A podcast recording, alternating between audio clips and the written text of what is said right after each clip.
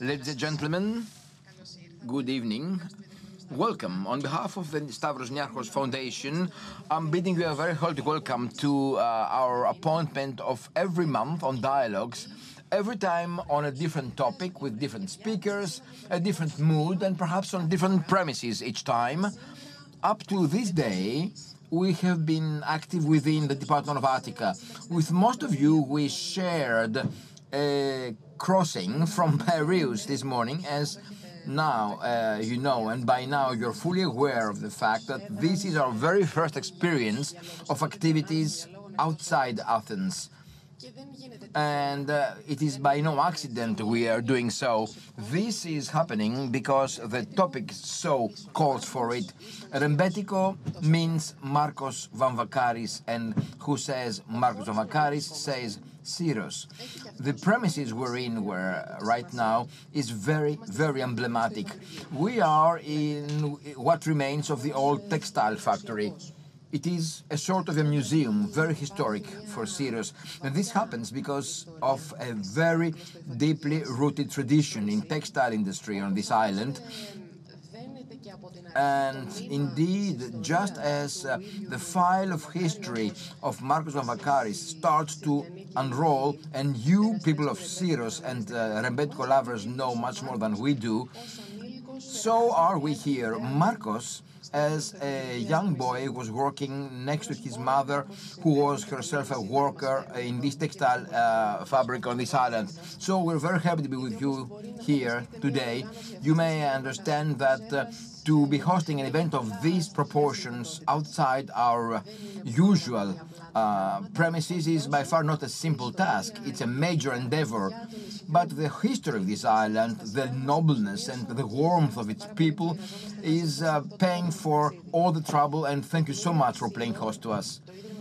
Stavros Niarchos is closely related to uh, the island of Syros. It goes back a long way in time through cooperation schemes and uh, activities. We've been liaising with uh, Caritas Syros, uh, the Association for uh, Care at Home, uh, the Association of Catholics of Syros, to name only but a few of the many, many associations we've been regularly supporting the Syros Fest, Film Festival, and we have been assisting the Enchordes και Organis, a μεγάλη του Μάρκο σχολή, this musical school, uh, who will be performing for them, and you will have the opportunity of enjoying these players uh, as part of today's program.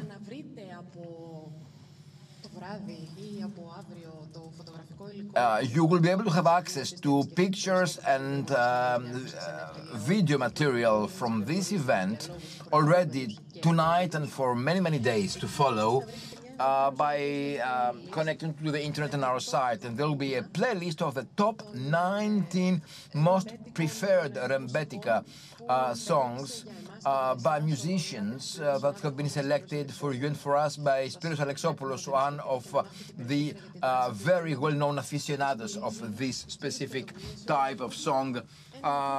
so it is but a minor portion of contribution of ours to this uh, um, endeavor of maintaining musical tradition alive. Whatever you feel, you hear, you listen to, you taste, every flavor, every sound, from generics to the most intricate details, they are all uh, the outcome of a long uh, and very uh, committed effort by a group of creative people our colleagues at the Stavros Niarchos Foundation, more specifically uh, our uh, team of Dialogi, and would like to thank them by name. Eleni Salutsi, Simina Kutrubuti, Titika Emanuel, Lina Yotakis, Dimitra Hadjivasiliou, Thanasis Politis, Christos Getas, Ioanna Kiosές, Vastilis Λαλιώτης, Λίλη Πασχάλη, Σοφία Κορνάρου, Κωνσταντίνος Ζεϊμπέκης, Σπύρος Αλεξόπουλος, Ελίνα Κλεριδοπούλου, Αλεξία Κομματά, all of you who have been so heartily assisting so that today is happening. Thank you for being here.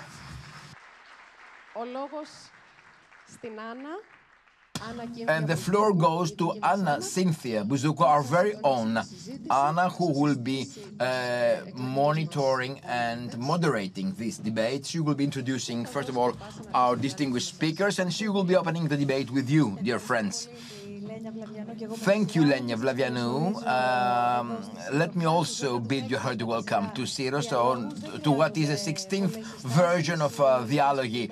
We don't need to introduce our distinguished guests because most of you know them. They're very well known, very active, and very beloved persons, each one of them in their domain. They have much to contribute to this truly very difficult endeavor. Just to give you some thoughts uh, how to touch upon this uh, typical song, So many domains, so many aspects, and so many periods, and so many people, and so many parts of the world where Rebetiko reached. And up to this day, the imprint of this uh, type of song is felt. Starting with Dimitris Mistakidis. Thank you, Dimitris. Uh, thank you personally for being here today, because both you and Yorgos Kokkonis have been helping me so much in making this event a success. Uh, we will be able to go back in time, have uh, a trip in time and we'll find time for all this. We only have two hours for this wonderful trip back in time and to this lovely island to Syros. As Lenya said, it is the very first time Dialogy goes out of Athens and is hosting an event outside our usual premises. Dimitris Mistakidis is a musician and a teacher of uh, popular guitar at the University of Ioannina Faculty of Music and Yorgos Kokkonis, uh, Deputy uh, Professor of uh, Music at the University of Ioannina. most of us having been having come here, we traveled from Athens. Thank you all twice and threefold for being here. We also have with us Mr. and Mrs. Tsakirian, starting uh, first with uh, typical things. They are father and daughter. Let us see what is your personal uh, relationship to the instruments. Carlos uh, Tsakirian and Venus Tsakirian, they are instrument makers. She, uh, Mrs. Tsakirian has learned the craft from her father. She continues working this art. And uh, besides the lovely pictures they will be sharing with us, they have brought products of their work. Mr. Tsakirian, you have so many things to share with us, both from Piraeus, from a whole of Greece, and from America. And will be brought uh, back today. And there is a young woman uh, entering this field. Let's see what the position of woman used to be back then when Rebetiko uh, came to be. But uh, besides all that, uh, thank you all, dear friends, for being here. We want you to be very active in the debate to follow. As we have explained, the objective of these meetings is to have an open dialogue. So we expect that throughout our debate, we'll be having questions put through by you. Your interventions and remarks and observations will be very much welcome. Connect on SNF slash live. Uh, there is live streaming of our event. Mr. Kokkonis, a very good opportunity to say hello to uh, students and graduates from uh, the Faculty of uh, Musical Studies at the University of Ioannina. They have been following us, and because you are so uh, true erudites uh, and so conversant with this type of uh, song, we'd like to have more from you. SNF slash questions, that is where you'll be connecting for your questions to be put through. We will be communicating them to the speakers. Prior to starting this uh, nostalgic trip back uh, in time into the history of Rembetiko on these lovely premises that, because of their ambience and style, travels us back in time. And really, Syros is full of history, so emotional, so full of feelings. Let me tell you this I don't remember where it was that I read, and uh, Donis Kounadis also said it in one of his interviews, because indeed he has spoken to us to say saying that um, at a very tender age, uh, Markos Vamvakaris indeed spent some time working at a textile uh, factory next to his mother, who was also a textile fabric worker. And uh, I repeat that he was a very young boy back then. So uh, if one goes back in time, one might see where the connecting link is between today and yesterday. With these thoughts, let us start with uh, the uh, researcher and multi-collector of Rembetiko, Antonis Kounadis, and immediately afterwards we'll be having our debate.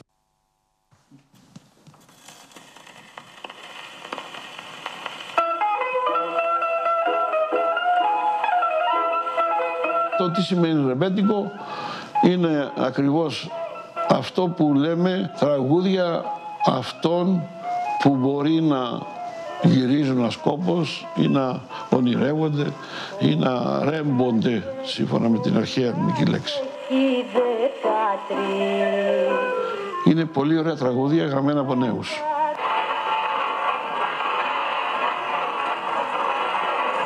Τι κι αλλιώς αμάνα μου από τα βουνά τα χιόνια, τι κι αν θα έρθουν άνοιξες και κυλαϊδούν αηδό. Όλα στον κόσμο μάτρια τα πάντα ματαιώτης, ένα λουλούδι ψεύτικο είναι άνθρωπο.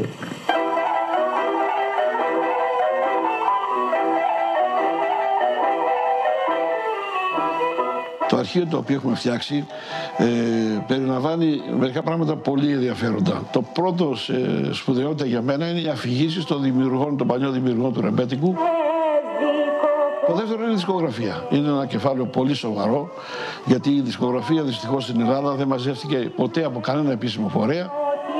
Ε, συνεχεία, αυτό που είχε ενδιαφέρον να μαζέψουμε τα όργανα. Μετά ψάξαμε να βρούμε ε, με τι παίζονταν τα τραγούδια αυτά; Τι είναι αυτά τα μηχανήματα, τα γραμμόφωνα. Υπάρχουν γύρω στις 8 με 10.000 δίσκοι, γιατί και τα διπλά τριπλά που έχουμε, κάπου εκεί κινούνται. Οφείλω να σα πω, δεν έχω ακούσει εγώ όλους τους δίσκους που έχω, θα προλάβω. Αλλά ακόμα ψάχνουμε παρόλα τα 50 και πάνω χρόνια που ασχολούμαστε, βλέπουμε ότι έχουμε κενά. Αν ας πούμε δεχθούμε ότι είναι περίπου γύρω στις 20.000 οι δίσκοι στροφών που να συμμετέχουν Έλληνες, ε, εμείς έχουμε περίπου το 50%. Στα ρεβέντικα βέβαια έχουμε το μεγάλο ποσοστό πάνω από 80%, στα δημοτικά 50% και στα υπόλοιπα κάπως λιγότερο. Αλλά αυτή η προσπάθεια συνεχίζεται. Για μας έχει μια ενότητα πια. Αυτό το, το πείραμα εντός αγωγικών με την καλή έννοια που κάνουμε το τελευταίο χρόνο στη συνεργασία με τον Ιάρχο είναι ότι πρέπει να κατανοήσουμε ότι δεν μπορούμε να διαχωρίσουμε εύκολα το συμβάν που λέγεται ε, τραγούδια και μουσικές των Ελλήνων. Το ρεμπέτικο είναι ένα δημιούργημα ελληνικών πληθυσμών των μεγάλων πόλεων της Οθωμανικής Αυτοκρατορίας, κυρίως της Μύρνης και της Κωνσταντινούπολης, όπου οι πληθυσμοί αυτοί οι ελληνικοί σε συνεργασία και σε συμβίωση με τους υπολείπους λαούς της μειονότητας που υπάρχουν στις πόλεις αυτές, ε, δημιουργεί αυτό το είδος.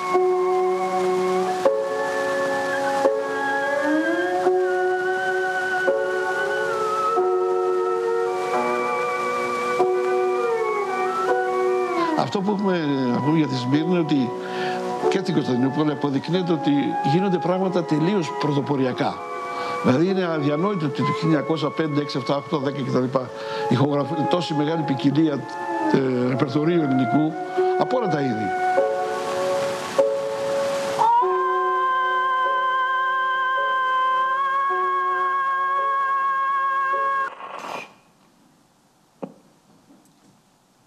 Αυτά στη Σμύρνη των αρχών του αιώνα γίνονται πια τραγούδια στη δισκογραφία και περνάνε μέσα από τη δισκογραφία και στην Ελλάδα. Αλλά οι βασικές ηχογραφίες στην Αθήνα αρχίζουν μετά 22. Οι δύο αριθμοί που υπάρχουν σε κάθε δίσκο είναι ο αριθμός σειράς και ο αριθμός μήτρας. Ο αριθμός μήτρας που είναι χαραγμένος επάνω στο δίσκο έχει ένα κωδικό ας πούμε, αριθμητικό και έχει ένα νούμερο λατινικό, ένα, δύο ή τρία, που δείχνει ποια ήταν επιτυχής ηχογράφηση. Στο 95% των δίσκων είναι ένα. Δηλαδή, οι ηχογραφήσεις αυτές γίνανε με την πρώτη και έξω, χωρίς να υπάρχει παρέμβαση άλλου τύπου, όπως είναι σήμερα οι κονσόλες και όλα αυτά. Πολλά τραγούδια δεν γράφουν μέσα στην ετικέτα του δίσκου, τουλάχιστον μέχρι το 1930 στην Ελλάδα. Από εκεί μετά αρχίζει η καταγραφή πλήρης και έχουμε ε, στα αρχεία της ΑΕΠ υπάρχουν ε, με μεγάλη πληρότητα ε, τα δικαιώματα των δημιουργών αυτών. Ξεκινάει ας πούμε η μεγάλη φυγή. Μεγάλη φυγή στις ΗΠΑ. Με μετά από τη μεγάλη κρίση του 1893 προφανώς φεύγουν και οι μουσικοί και φεύγουν σπουδαίοι μουσικοί. Ο Κασαρός Ζωουχάρη είναι από την Αμοργό, αλλά στην Αμερική ένα ωραίο που μου είχε πει ήταν ότι όταν κάναμε περιοδίες που κρατάγανε μήνες Φορτάραμε τα αυτοκίνητα, τα όργανά μας και φεύγαμε. Και λέγαμε πού πάμε, σου πάμε σε αυτή την πολιτεία. Τι έχει εκεί πέρα κριτικούς. Ενώ παίζαν τα κριτικά για τους κριτικούς ή τους Πελοποννήσιου, αυτό που τους έρενε όλους, ο ερωτικό εκρήκο ήταν τα ρεμπέτικα. Σε μια μικρή ηλικία, ήμουν 21 ετών, ο νέαρχο ήταν 20. Πήραμε ένα μαγνητόφωνο και πάμε να βρούμε ένα πρόσωπο που και εμείς δεν ξέραμε τι είναι. Και βλέπουμε ένα αγαθό, καλό άνθρωπο, μας υποδέχεται σαν είμαστε παιδιά του. Και λέμε, αυτός είναι ο μεγάλος εγκληματίας, ο Μάρκος, το πιο ιερό πρόσωπο. Ο Κάρης από την πρώτη στιγμή δεν έκρυψε τίποτα από τη ζωή του. Δεν ήμουν τίποτα εγώ, λέει. Οι μεγάλοι στη θέτα ήταν ο Τούντας, ο Σκαρβέλης. Εμείς ακούμε τα ονόματα πρώτη φορά. Τι είναι ο Τούντας, τι είναι ο Σκαρβέλης. Δεν υπάρχει τίποτα γραμμένο από τότε που πεθάρα στην κατοχή. Από εκεί μετά λέγαμε Τούντας να μαζέψουμε δίσκους του Τούντα. Σκαρβέλης να μαζέψουμε τους Σκαρβέλη. Ο Μάρκος είναι για μένα στο ηρωνόγιο πρέπει να μπει, του ελληνικού πολιτισμού. Δεν έγραψε τίποτα παραπάνω από τη ζωή του. Η ζωή του, μόνο που η ζωή του Μάρκου ήταν η ζωή εκατομμυρίων ανθρώπων. Το ρεμπέτικο μπήκε μέσα στο χαδοδάκι, μπήκε μέσα στο χαζιτάκι, μπήκε μέσα στους καινούριου. Επιβιώνει μέσα από όλους τους νέους δημιουργούς. Όταν επί 100 χρόνια το κυνηγάνε, το κυνηγάνε, το κυνηγάνε και όσο τρέχουν κουράζονται οι άλλοι, το ρεμπέτικο σημαίνει μπροστά μας.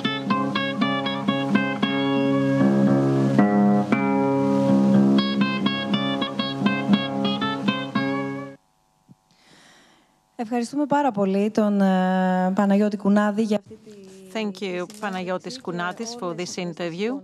And we thank you for all these uh, pictures that you shared with us as an introduction. And we thank you uh, wholeheartedly because all these pictures that will be shown during our discussion is uh, from uh, Kounadis uh, archives and uh, from this whole effort which Stavros Niarchos Foundation supports in collecting all these items and archive material that started decades ago. But to come back uh, uh, to Syros, uh, which is the birthplace uh, for Markos uh, Vamvakaris, um, we, uh, for, for, several reasons, we should focus on the fact that quite early Markos left the island. he sailed to Piraeus, where he started being initiated, let's say, in the world of Rebetiko. He has a few moments and specific specific periods of uh, his life uh, where he comes back uh, to Syros. However, he spends most of his life in Piraeus, and however, he does not dedicate not even one song to Piraeus. If I can reply, if you allow me. good evening. I'd like to say a, a, couple of words about Panayotis Kounadis, but I will do that later. Let's stick with the question because I don't want us uh, to lose uh, the, the spirit. You see, time is uh, quite relative We've said uh, this has been said for Rossini and Mozart. The Rossini had a, long life, uh, and Mozart died uh, quite early. But Rossini didn't was not writing music throughout his life. So Markos left the island at the age of 12. But the dense experience of a very poor child that was doing everything to survive in Hermopolis. so these are experiences that a current 35-year-old would have. And and uh, we see that uh, in uh, the very few direct but numerous indirect references found in his work. I mean, uh, Hermopolis has left its mark, its stamp on uh, him, because let's not forget that, as Panagiotis Kounadis said, uh, uh, Rebetiko is part of urban uh, folklore. It's uh, the core or the most representative genre of urban folklore, and Hermopolis has been an urban center. So um, there were so many experiences for Markos Vamvakaris here. He had so many experiences, and uh, um, he made the transition to the new economic uh, uh conditions, uh, which uh, actually fostered the creation of the urban folklore. This is where we go from folk songs to urban popular songs. So I think he this has left its mark upon him because those were very strong experiences. I will give you a couple of examples. I think his first experience was the following. Uh, although Markos uh, started uh, uh accompanying his uh, father and uncle uh, with uh, the instrument uh, which represents cyclades, tsabouna, and there is a great mobility of youngsters today which are playing tubi, which is the small drum that accompanies bagpipe.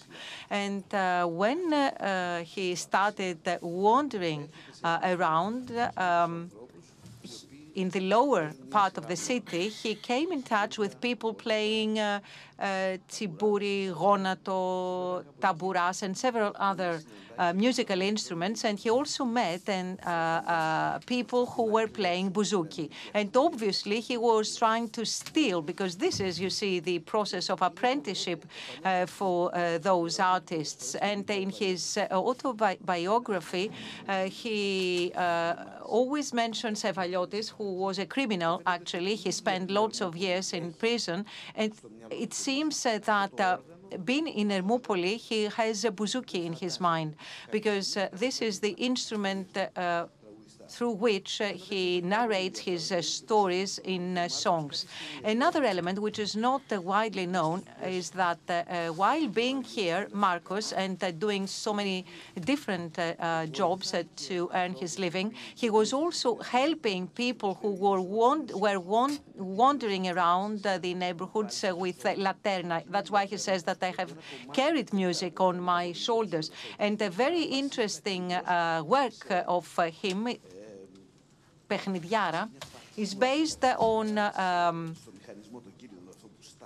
the key mechanism uh, which uh, was being stamped uh, back then. Χασάπικο από την πόλη, so Hasapiko from the city, uh, which was recorded in 1913. So um, he spent his childhood here, and uh, this uh, involved very strong experiences that have marked his life. So he may have spent his life uh, in uh, Piraeus, but Syros was always in his mind. Good evening from me as well. Well, uh, in terms of uh, history, apart from the traditional music, uh, tibaki, uh, uh, laterna, and all these uh, musics of the of the city, Markos has, had also experienced the early rebetiko. Murmurica and so on, because because do not forget that the first recording that uh, took place in Görlitz by uh, Greek prisoners in camp. There is one recording. There's one of out of three recordings found there with bouzouki when a, a Syrian resident plays. Um, with uh, those uh, uh, lyrics in, of uh, the early period of uh, Rebetiko. So this uh, was part of his experience because it was recorded. We know that this idiom was found in Syros. So he was carrying that on his shoulders when he sailed to Piraeus. It's not that he found it there, it is that he developed it there. Mrs. Bousdoukou. Now, if we try to to find out uh, uh, how, where uh, Rebetiko appeared and by whom. How could you define the place, the time, and the people? Well, let's give you an update because that's why we are here. Truth is that 20, 25 years ago, it would have been very easy to answer this question, but it would also be a trap because we are here in Ermopolis, uh, in 2019 uh, because we have uh, to to state that uh, this kind of music is was undermined and prohibited and misunderstood. Um, so this is not a genre of music that has been thoroughly studied. Uh, it was discussed much later when uh, the pioneers uh, had passed away. Do not forget that the book that helps us realize the term rebetiko is by Ilias Petropoulos and it was written in 1968. because of the military junta, it would disappear immediately. so I would say it's difficult to give a reply. It's difficult to answer when rebetiko was born, and it's very difficult to describe what rebetiko is. I think there are many different places, uh, birthplaces of rebetiko with many different uh, expressions or manifestations. From uh, my research, for example, and uh, research uh, done by other people. It may sound strange, but uh, in the years of Ali Pasha and a bit later, in the city of Ioannina, there was an urbanized primary school with a few features, characteristics at certain points in terms of lyrics, uh, very close to rebetiko. Uh, this happened also in Izmir and uh, Iraklio and uh, several other cities where there has been an economic development. Now, if we have to identify the place where it was born, we have to take into account the characteristics of pe certain periods uh, in order to get an idea. Um, today, though, because this is a subject that has been integrated in academic studies, there are young people uh, who are uh, carrying out pioneer and interesting research. So now we have rich knowledge, which makes it difficult uh, to define the birthplace of rebetiko quite accurately. It's uh, uh, similar to jazz music. It's a parallel history, numerous periods, different developments, different evolutions. Can uh, we focus on uh, the role and uh, the ways in, in, in which refugees have actually conveyed and spread rebetiko? Uh, uh, let me say something here. Actually, this is uh, loans and counter loans, consecutive loans and counter loans between Greece and the refugee flow. I mean, the first flows of refugees into the U.S. Greek refugees to the, to the U.S. Uh, when uh, leaving Greece and when uh, they settled in the new country and with the experiences, the bad experiences they had there, Ku Klux Klan, for example, uh, uh, never considered them as a, a, white race and they were uh, going after them. So they had very negative experiences during the first years. So the only thing that could unite them and give them some identity when they run the risk of losing everything has been music. So when they left the country, they took uh, along uh, uh their musical tradition, and they found there a purchasing uh, uh, uh market, Greek immigrants and recording Uh, companies, uh, uh, production, music production companies, and they started recording to be able to, in order for Greek migrants to buy music and, and hear this type of music. This is why uh, there, there are many uh, songs uh, that were recorded here and in the U.S. in different forms. And then we import discs from the U.S. and we hear the songs in a completely different way. So it's a, a, a continuous circle of loans and counter loans, which also triggered the, the onset of rebetiko as we know it now. So recordings came from the U.S. They were heard by the first the creators, and the, that was the trigger, uh, if you wish. We can say this later, because they found out that there was a strong response and uh, purchasing interest here. Because don't forget that apart from other things, uh, music is also an output, a product. Uh, music uh, has always been sold, purchased and sold. This is very important for its development. A product, an output is not necessarily bad. it can also be products that are sold for a price uh, might be very helpful. So uh, refugees, migrants uh, to the U.S. have played a very important important role, uh, uh, also for the uh, starting of recordings here, because actually there was a case study in the US and then a big production started here. Could you convey to us this picture from the US, from the years where you've been there? Yes, I went to the US in 1977. I spent 17 years of my life there, up until 1993, when I came back to Athens.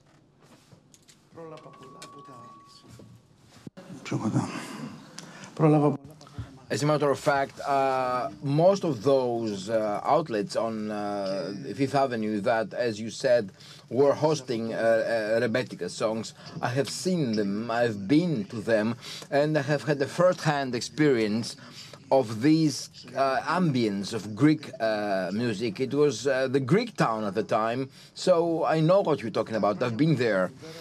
Uh, those uh, years were interesting ones. I met quite a number of uh, Greek musicians of the genre, as Yannis Dragasopoulos, Georgios Tsimbidis, uh, Vamvakaris, and many more. Sporos, the Manopoulos, to name only but a few of those people. Well, because of their performance, thanks to their virtuosity, because they were virtuosi of the genre, I believe those people have been very instrumental in creating uh, interest in New York uh, in uh, Greek folk and popular music.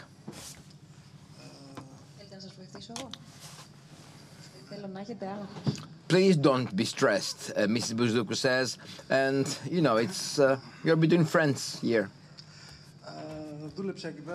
So, well, I, I worked in the States uh, some six or seven years with my father. He left us early in 1983. What I can say is that uh, although I started uh, working in Athens at the age of 14, I was a bit uh, reticent uh, in uh, practicing this kind of craft. As a matter of fact, I didn't know what I would like to do back then. Uh, everything was uh, in the air and all options were open. I spent some years uh, at the college and later on at the university in New York. But again, I was not sure what I wanted to do with my life. But once my father died, everything settled.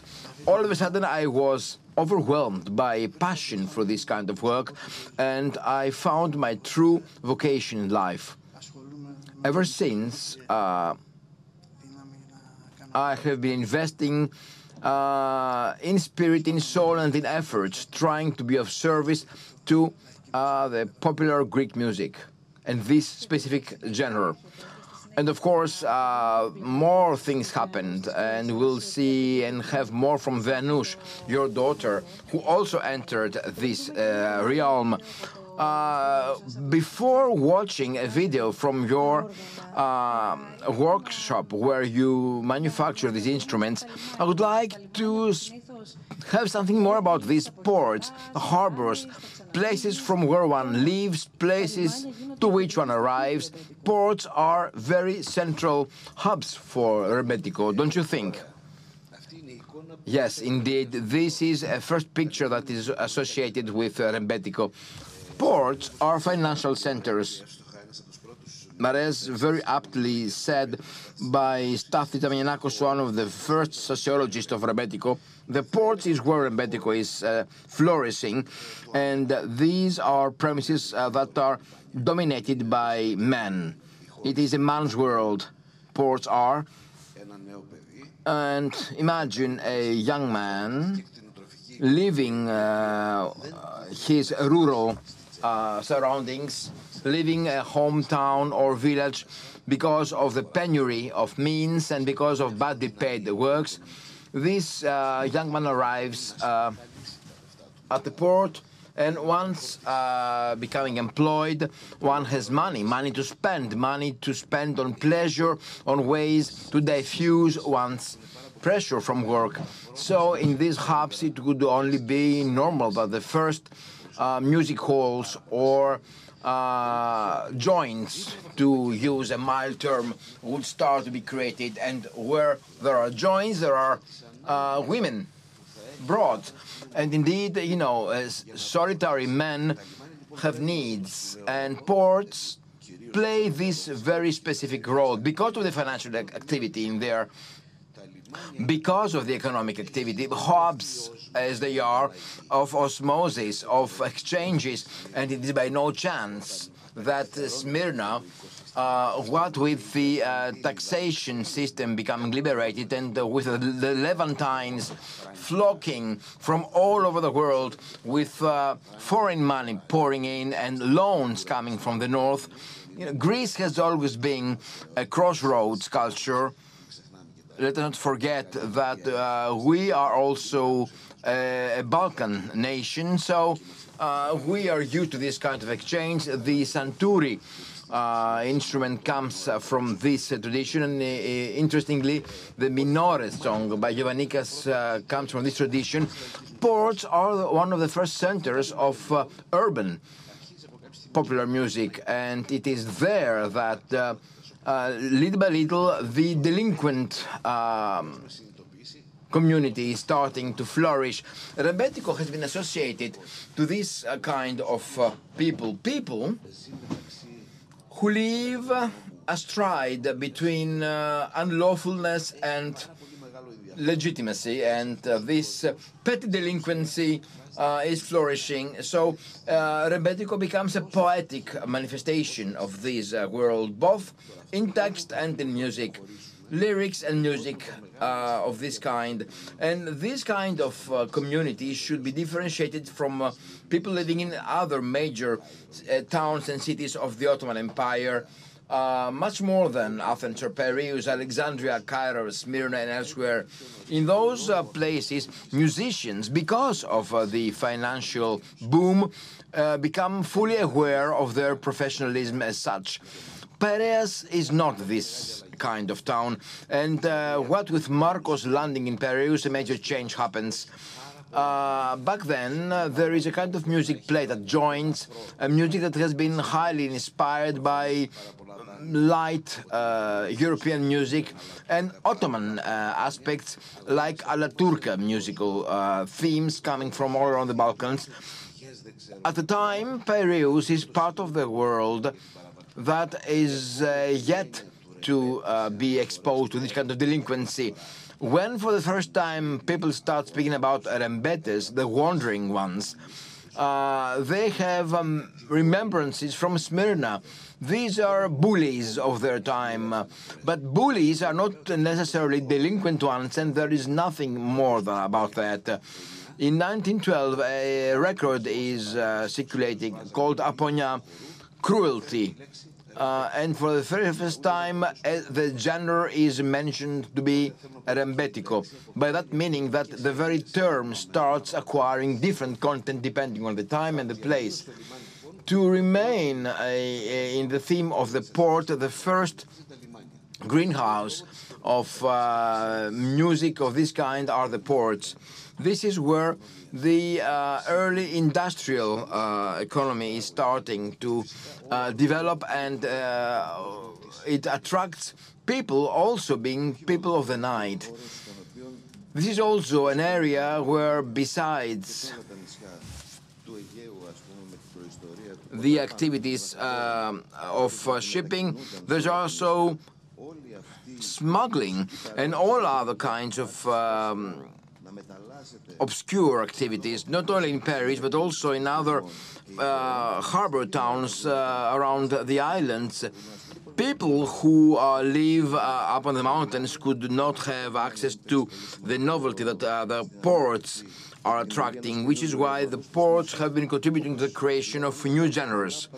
Uh, as a matter of fact, many things that were happening at the same time, uh, whether in Istanbul or in Smyrna or in the Americas or in major urban centers and in the outskirts, all this um, fused into a kind of mixture that came uh, to be the Rembetiko.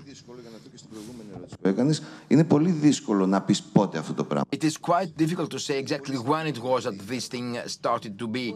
It is very approximate as a date. Could one say, uh, for example, that there is a time when more knowledge is uh, being accumulated uh, about the genre? When is it that experimentation gives way to a more professional approach of uh, the creation of lyrics and music? When is it that uh, the rebetiko becomes more professional, more of a product? Researchers are bound to go into the sources, and we also deal with uh, interviews taken. Uh, the rebetiko um, prominent figures are gone. Uh, some of them went away quite early, but records remain, and the record industry starts to be to flourish in our zone uh, around 1906. First uh, in the major cities and later on everywhere. So, because of no facilities being around and because of uh, the weight of these bulky uh, equipment necessary for record making, people who are recording have to come all the way to Greece. They stay at the hotel from where they start uh, reaching out musicians. And those people uh, also have to talk to someone. Artists of the time have no idea of how to promote themselves or have their interests uh, taken care of. So agents become to appear and agents are talking to the uh, those who make the recordings. This is how the industry is starting to be Michalis Arachtinzis or Arachtinzis recorded eight songs in 1896, very early, and we are as yet to find them anywhere. We only know they have existed. Of course, uh, the Americas are uh, in the avant-garde, and the U.S. is uh, ahead of it. There are recordings in major cities and ports that I have mentioned already. So there are so many, so little um, account of what has been happening, and um, at the time, if there was a discipline that could become involved, that was folk uh, science, not even history. And I believe that disciplines, because of uh, uh, them being tools in the hands of uh, the erudites, are away from the everyday down-to-earth people. Whatever the case, little by little, the urban popular song uh, started to trigger interest. Just as there were folk um, scientists that went out in the provinces to collect folk songs, Markos was coming into town to start uh, performing. Uh, in between, uh, lots of material uh, has been lost. Let us not forget that in the meantime, another kind of music started to flourish the uh, formalized, standardized uh, folk music. But that's another discussion. Nowadays, as we stand, there are many texts authored by uh, foreign um, travelers. Some of them visited our country in the late 19th or early 20th century, and they do ma make some mention of it. And we, little by little, try to compose this mosaic and turn it into something more uh, consistent. Just to start understanding how the whole phenomenon developed, uh, we started speaking about the refugees, and many people think that Berebetiko came to be in 1922. What with the first refugees reaching the Greek mainland from Smyrna?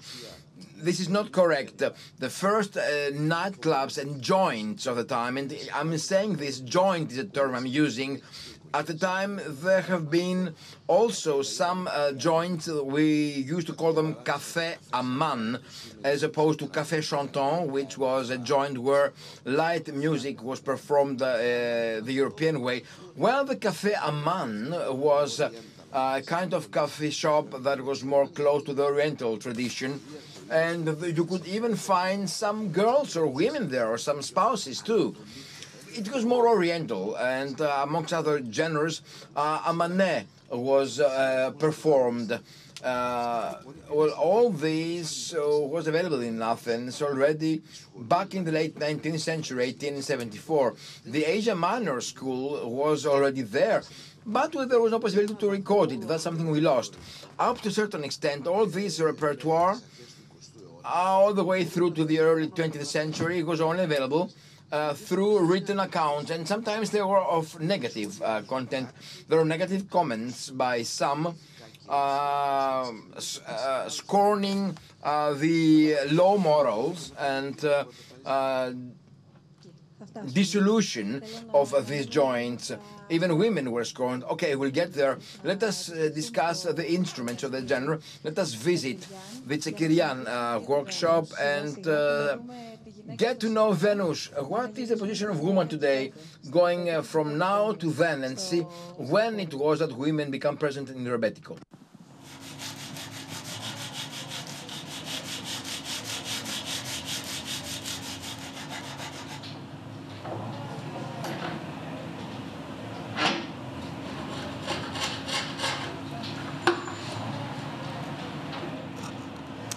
η κατασκευή well, yeah, uh, manufacturing of musical instruments uh, is uh, uh, actually a ritual because uh, there are different materials. You start uh, from the vessel, which is going to become an instrument with uh, strings and will make a sound.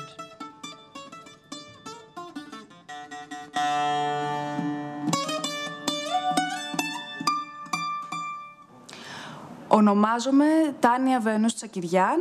Είμαι 28 χρονών και ασχολούμαι με την κατασκευή έγχορδων μουσικών οργάνων από το 2013. Το ρεμπέτικο τότε ήταν μια ανάγκη έκφρασης η οποία είχε έναν καημό μέσα. Ήταν ένα βίωμα.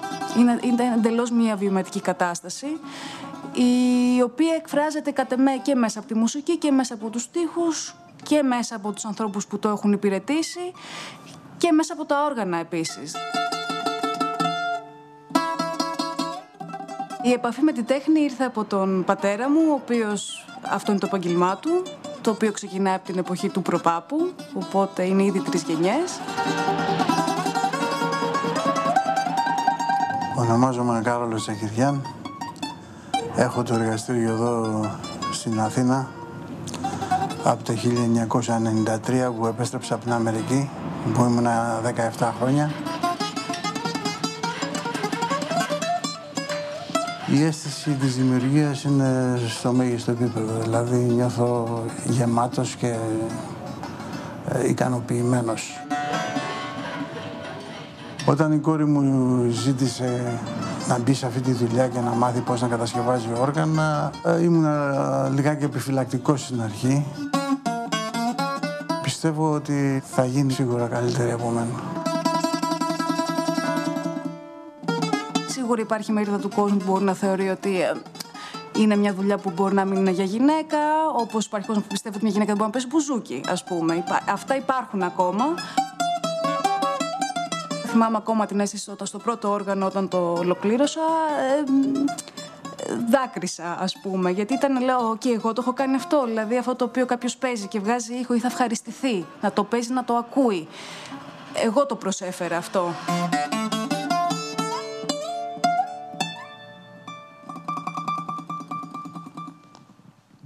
Πώς είναι λοιπόν μια γυναίκα; So how is it for women? Uh, what about a woman who crafts instruments? a woman who crafts instruments for specific uh, uh, genres of music. And then I will ask you how it is for you to be with your father, and how did you react uh, as a father in the beginning? Good afternoon, good evening, rather. Truth is that uh, when I first uh, thought about uh, following this profession, I, I, didn't have the idea that uh, uh, my gender, being a woman, uh, would be an obstacle or uh, a statement. It was just a sense that uh, uh, there have been three generations before me that have engaged in this profession, and for some reason they loved this job. They didn't just do it for earn their living. And so when I graduated from my school, where I was very happy and I liked it, and I think uh, that was a completely different subject. Yeah, it was history and the sociology of sciences, and I was thinking about making a, master's degree and following an academic career. But then I realized that if I uh, uh, didn't try this uh, uh, art, I, I might regret it in the future. So I thought I should not reject it before uh, seeing how it is. So uh, this is, this was around uh, 2013. Although I have been uh, uh, wandering around in uh, the workshop uh, since the age of 13, my dad has had shown me how to change the strings and so on. So I dynamically started going into the job. he was assigning, my father was assigning tasks gradually, and I realized that I like very much manual labor. I loved creating something, and uh, uh, uh, it, I didn't like the passive um, tasks of writing or making research and academic work. So I realized that I was mostly inclined to this type of job, and now being a woman and uh, uh, what uh, this could mean in this field while it was not uh, anything uh, peculiar, it was not anything particular. It is just a stereotype, and there are social influences in each uh, period of time. And this is uh, also related uh, to women in uh, instrument crafting. It has nothing to do with skills. So that was always at the back of my mind. Uh, but how uh, were you faced with this perception? Uh, of course, uh, you supported this in, in action um, because you have indeed followed the job. The job. But what uh, was uh, people's perception? Well, depending, it depended on the age of people, but they were quite reserved and cautious and reluctant in the beginning. Uh, uh, uh, when I started making my own instruments and uh, uh, what are the instruments that you have been making? Bouzouki mostly is uh, the instruments I'm making on my own, but uh, uh I'm also helping my father uh, craft uh, popular guitars, mandol mandolins, and other musical instruments which we make together. I'm helping him, but what I make on my own is bouzouki. So people were reluctant in the beginning. They didn't know whether I would go on doing this. They thought that that, that was just a, a phase in my life. They thought I would not like uh, to be working among uh, uh, filings, iron filings, or um, glue. Uh, this was mostly uh, the perception of older people who thought that this was a field for uh, men, a male-dominated area, and uh, uh, women could only do some polishing but not crafting. But of course, younger generations uh, were more enthusiastic and they were excited because they love this art, irrespective of who uh, is uh, the person, the artist. So I think uh, there has been um, fertile ground and positive response. Of course, there there have been reservations or objections. Um, uh, uh, they could not be sure whether I whether I would be talented enough as my father, or perhaps I, was following the job because my father was doing it. But this is unavoidable for any kind of profession. Is this the first uh, woman who is doing this job? No, uh, the sister of uh, Apartian brothers uh, was also helping them in uh, making guitars in Retsina Street, uh, where they had their workshop. But I'm not sure whether she would uh, craft instruments on her own. What about your family, your tradition? Well, in our family, she is the first one. And oh, it seems that she's doing great. Okay, we see that she's doing great, but let's go back to the beginning. When she first uh, told you, when she told you that she wanted to, to try it, because of course uh, she had your uh, influence and uh, her first experiences uh, uh, with you. But what was your first reaction? Well, I was shocked in the beginning. I never expected that she would be interested in crafting musical instruments. In the beginning, she started by asking me about my grandfather or uh, her grandfather uh, who uh, would come in the workshop. And then she clearly, explicitly told me that she wanted to try and craft an instrument herself. so I gave her the chance. I put her behind the bench because I wanted to see how she would do. I wanted to see how she would handle the, the tools, the different tools, because she had never used uh, these uh, tools before. And I must say she has a very good hand. She uh, has a very good hand and a very good ear. Uh, and uh, she is very patient and persistent, and uh, she wants to do perfectly whatever she does.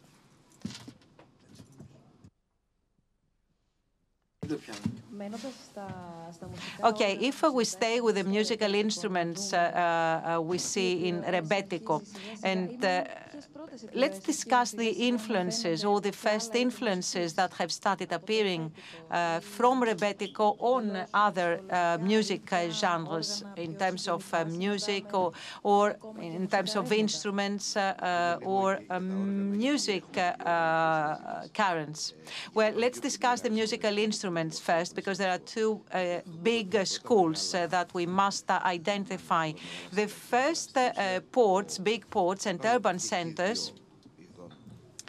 as I said before, had uh, two types of uh, bands. One that was identified with the Ottoman court, the Sultan's uh, court, and those were room instruments or alla turca instruments, and that was uti, canon, uh, lyre, and uh, in the for, the Greek-speaking audience, as Panagiotis Kounadis said before, uh, the the violin uh, features. The violin is the king, uh, the protagonist, and, uh, and, then and also Sanduri from Hungary and Vlachia. I prefer calling it violosanduro or sanduroviolo, as other researchers call it. And another instrument uh, which is played by Dimitris, uh, uh, which was popular uh, guitar, people's guitar, which was not uh, uh very well known. And those were different types of bands playing also on the islands. Now, the, the, the, interesting thing is that suddenly a new sound is introduced from a new family.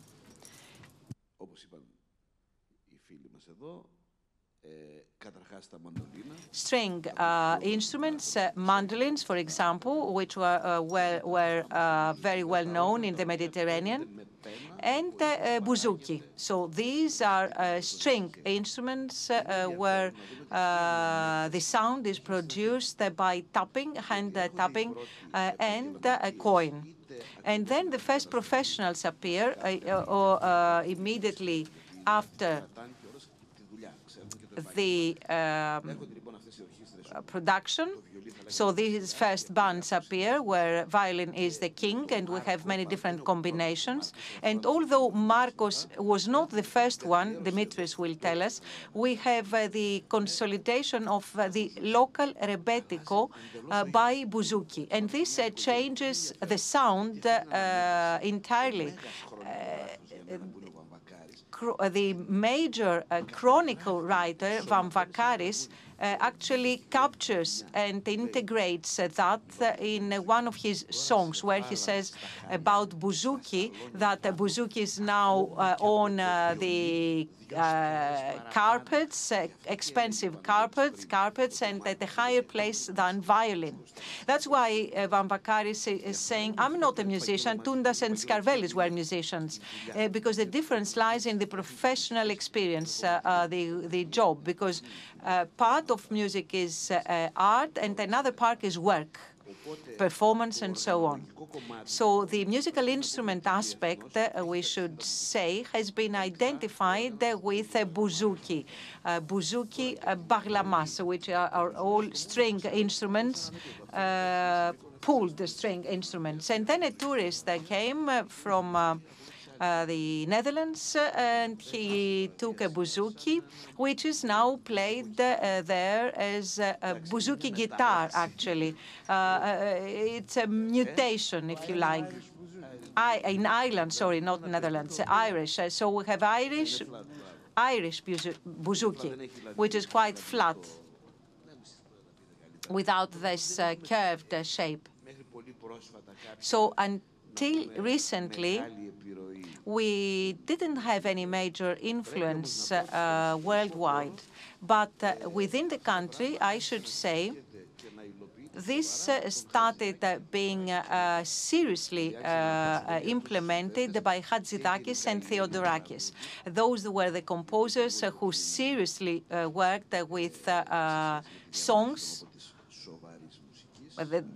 because there was uh, there was serious music, uh, big uh, forms, and a, long discussion about the role of those instruments in the new songs, the new compositions. And uh, Hatzidakis, of course, uh, has always uh, has always been uh, quite reluctant, I would say.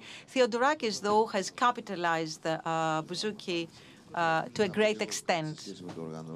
Let me say something about musical instruments. Instruments are uh, tools, and tools are uh, made uh, to serve a certain purpose in uh, specific circumstances. So bouzouki is not uh, the key, the, the king, or violin is the king. It is uh, the specific conditions and circumstances that will define the instrument uh, and uh, the purpose served. Now we look uh, back and uh, we see what happened, but we see that once Markos dominated in the market, the other instruments disappeared because they didn't serve any market purpose, meaning that actually there was no uh, uh, target to be fulfilled because people had stopped already uh, listening to this kind of music for several reasons. It's also a matter of uh, uh, uh circumstances. But uh, this uh, uh, genre of music, which was a virtuoso art with objective art and skill, it disappeared from the classic form of, of rebetiko represented by Markos. And the reason has been because people wanted that. It was actually people themselves that uh, made the choice. Although it's difficult uh, to capture the place and time when Rebetiko appeared, however, you have helped us uh, understand and uh, get a general idea about uh, how it uh, developed in what social classes, which physical places, and with what sociological characteristics, what was the environment in which Rebetiko has grown. But then there has been censorship against Rebetiko. It had been uh, accused before, but uh, uh, then this changed. There was uh, uh, some dynamics behind it. So it came back, and uh, this comeback was very uh, strong, very powerful. Okay, let's discuss uh, this censorship, which is very important. Self censorship is something that is always present not just in Greece. There have been uh, numerous discussions uh, on this uh, subject. We should say, to help uh, the discussion, that censorship uh, was established in August uh, 1936. Metaxas was on power, and it's very interesting because the first song was Varvara by Panayotis Toundas that was subject to censorship. It was a humoristic song, actually, because self-sarcasm and humor is dominate, dominant in Rebetiko. So perhaps uh, Toundas uh, had also included uh, some uh, sexual uh, hints, but this was always on the level of self-sarcasm. But some people identified Varvara with uh, Metaxas' daughter, and uh, at the end, um, they found uh, uh, a pretext to prohibit the circulation of the record. But we should say here the following. research has shown that censorship is prepared in a public uh, discourse uh, by journalists and uh, poets of that period.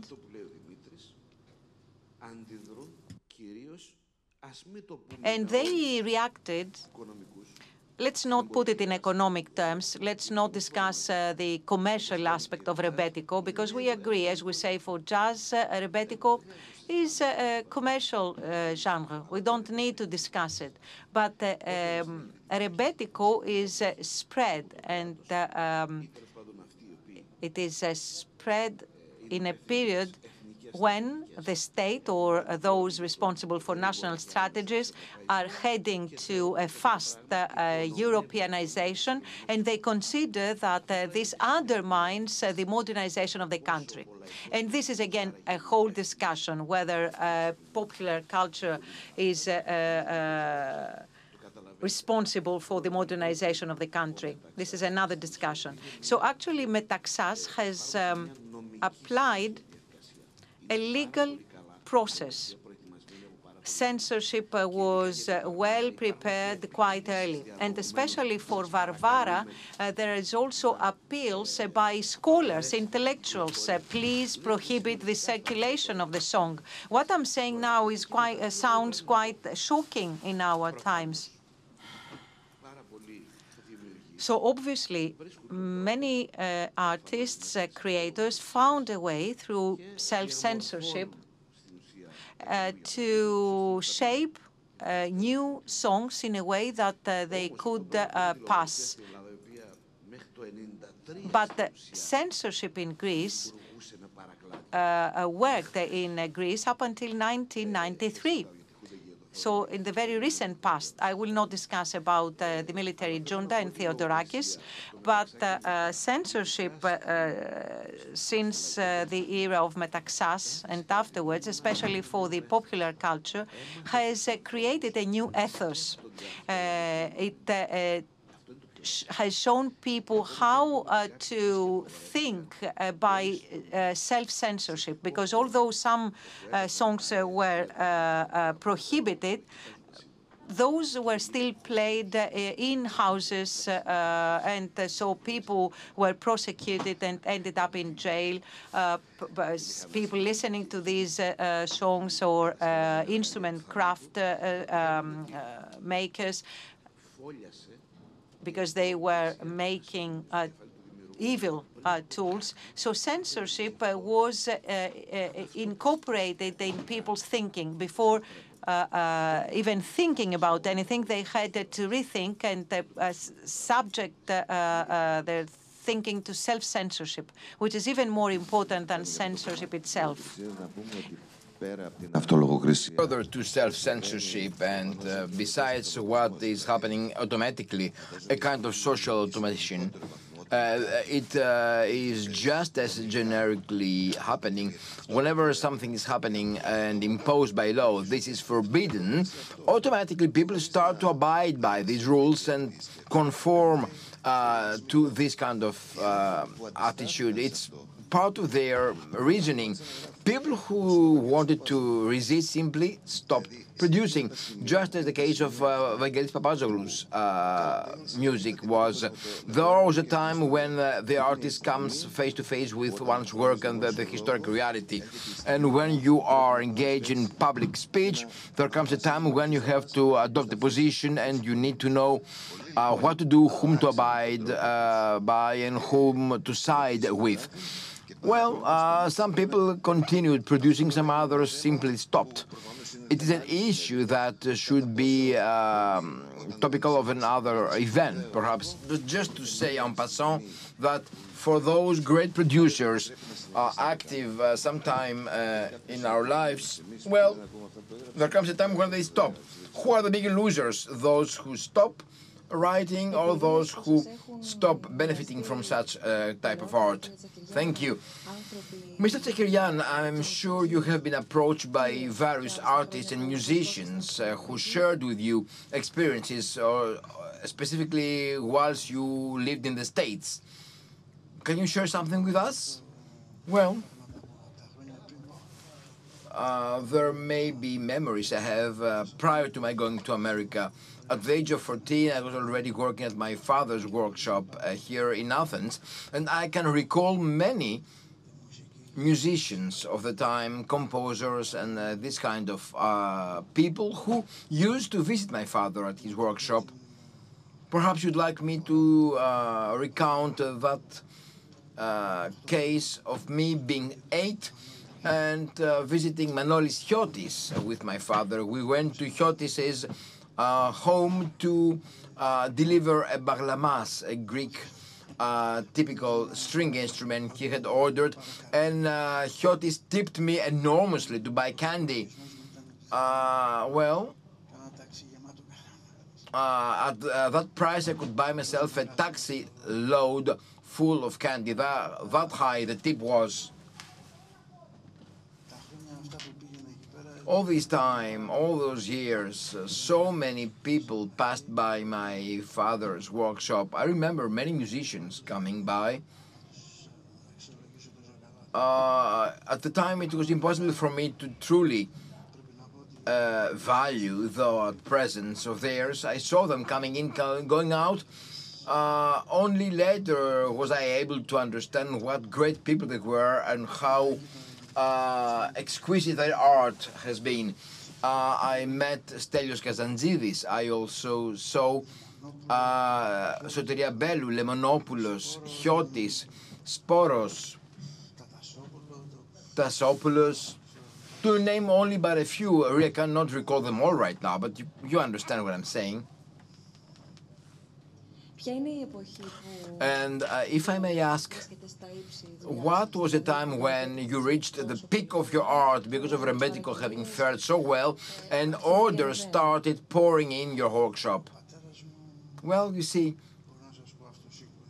what I can tell you for sure is that already uh, between 1966 and 1970, my father was uh, every year receiving uh, uh, a uh, letter of compliments uh, by the Minister of Commerce for the kind of turnover he was generating and income coming into this country because of his craft coming from America, from Africa, from wherever there were orders for his instruments. Of course, uh, after that, my father left Greece. He immigrated to the States. He got his green card uh, as he was working for Freder and he was a specialized craftsman that uh, entitled him to a green card. That was in Los Angeles. And then, once the green card was uh, secured, my father flew from uh, Los Angeles to New York uh, because he meant to specialize further on bouzouki, and there was not so much of a turnover in uh, Los Angeles. In New York, the demand was much higher. That was when I went to find him in 1977 and I spent some years with my father working, although uh, reluctantly, uh, odd as it may sound to you. Many of uh, those pages of history you are sharing with us uh, are interesting, and uh, Venus is whispering some names and some places you may mention. Yes, because I remember some things he may have not uh, recalled, and you know, I'm stressed, so I may be forgetting some things. I am stressed. Uh, quite frankly, I'm confessing to it. Oh, you're much more than stressed. Please don't faint. Yes, yes, I, I confess to it. I'm so stressed. I'm not a public speaker. I'm sorry. No, no, don't, don't lose your cool-bloodedness. Keep your shirt on. What I mean is that these are things you may have uh, seen happening or some things you may have heard others narrate. Yes, some of them, well, whatever, either you or Venus, you're part of the same family. You yourself have said that uh, perseverance and uh, interest uh, was what Venus uh, demonstrated from the very beginning. Indeed, and uh, when it comes to stories, I start hearing while spending time with my father, grandfather, and great grandfather. Well, I didn't really meet that great grandfather, but he was around because of the narrations and stories. And uh, as a child, I heard many things stories and things uh, from musicians by my father uh, little by little, parts of uh, my father's personality started to unfold, and slowly but steadily, I started retaining some pieces of this uh, story. Some people, uh, names that are have by then become history and tradition. They're part of our cultural heritage, and who were one way or another connected to my family. I heard stories about my great about my great grandfather, uh, him having uh, worked on uh, Vamvakaris uh, instrument or Chiotis instruments. This and this alone is enough to make me feel there is a kind of connection, however dim it may be. Uh, and uh, I am also coming closer to people in my family whom I have never had the opportunity of meeting because I died way before I came to this world. Even become better acquainted with my father. When would you say that the Rembetiko started to be uh, decriminalized? Well, it depends. Uh, well, there has been no trial of sorts to uh, acquit uh, the uh, accused, to use some legal terms, but then again, there are stereotypes we have been downplaying every now and then. We were born in uh, culpability and in this kind of guilt from birth we have started perceiving Rebetiko in a specific way, and this specific way was twofold. First of all, uh, we found it difficult to find a Greek root in Rebetiko, and this is an issue in Greece all the time. I wish we could live out of it, but for the moment it's there. And then there was the moral aspect, and this is something that is quite high on our agenda. Uh, even at the university, we are as yet to decide whether we should be spending time discussing people who have been of uh, uh, questionable morals. Uh, I, remember there are songs that sometimes even recount duels or some uh, obscure activities, and you even uh, listen to bizarre things happening uh, during the song.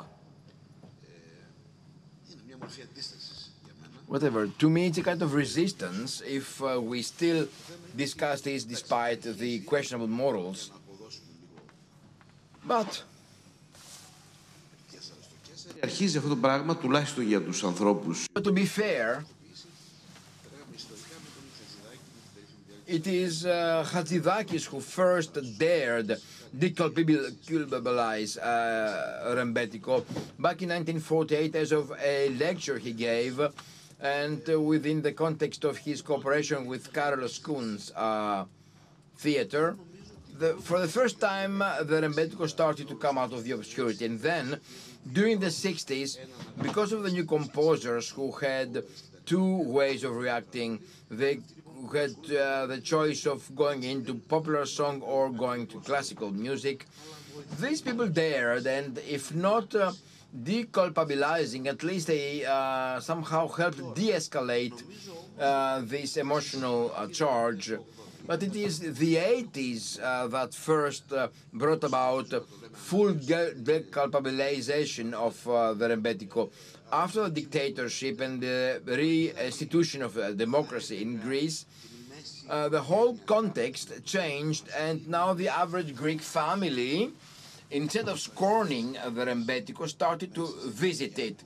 Let us not forget that uh, part of the Rembetiko is about marginality, and sometimes marginality is about resistance.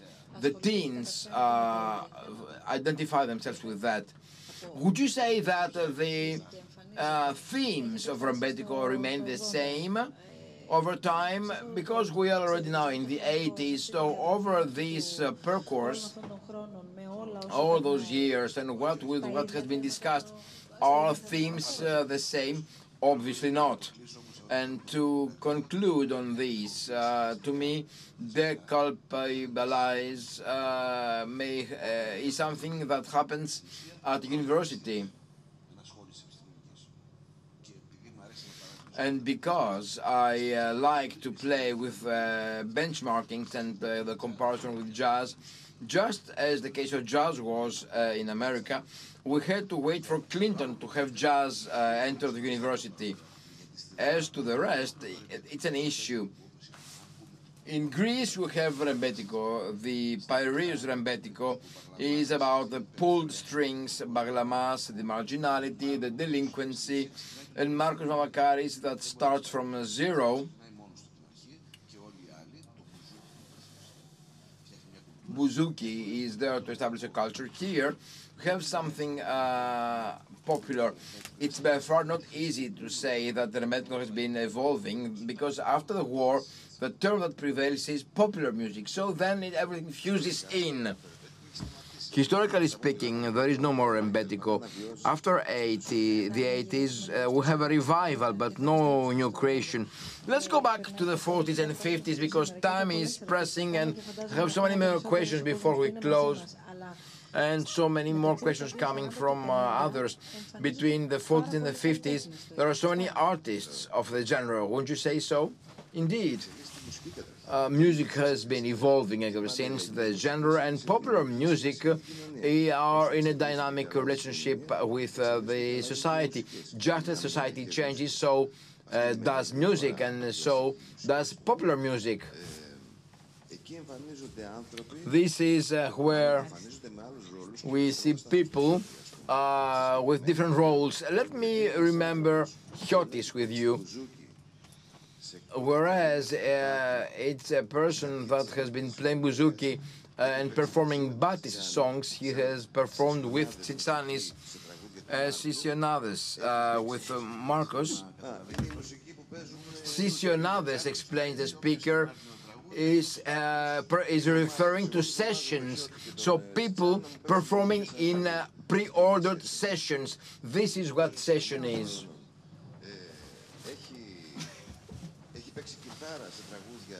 Chiotis has been playing the guitar uh, together with Tsitsanis. And then after the war, this great virtuoso becomes apparent. He comes forth having uh, been exposed to many different genres of music. And he is creating a new kind of uh, genre under the influence of people like Django Reinhardt playing in Paris, uh, bringing the virtuosity up to new levels and uh, addressing himself to different kind of audiences. People are different, uh, the orchestras are bigger, and uh, it's only the lyrics that he had to take from others. He was putting music to lyrics, and that was the major difference from other cre uh, creators. So music evolves and it, it uh, becomes a very successful genre, which is uh, similar to popular song. That was the end of rebetiko and the change uh, to uh, laiko, popular song, because the, the public was different. The social reality was uh, changed. Uh, the living standards uh, uh, were improved. We started looking to the West, and the question has not been answered yet where we belong. I hope this gets answered sometime. This is why composers appear, and this whole history, gay, created uh, musicians uh, who have elaborated on this genre and have developed this uh, genre, and this is how techniques evolved. And when uh, do women appear in rebetiko, and what is the place of women in rebetiko? We've, we've given us a few hints, especially in the ports uh, where the activity starts around rebetiko, but I, I, would like you to help us understand when woman appears in rebetiko and how uh, rebetes uh, treat women. Well, historically wise, they appear quite early in uh, the record because they record-making companies and shops were owned by women. Let's uh, focus on this because that was not very easy.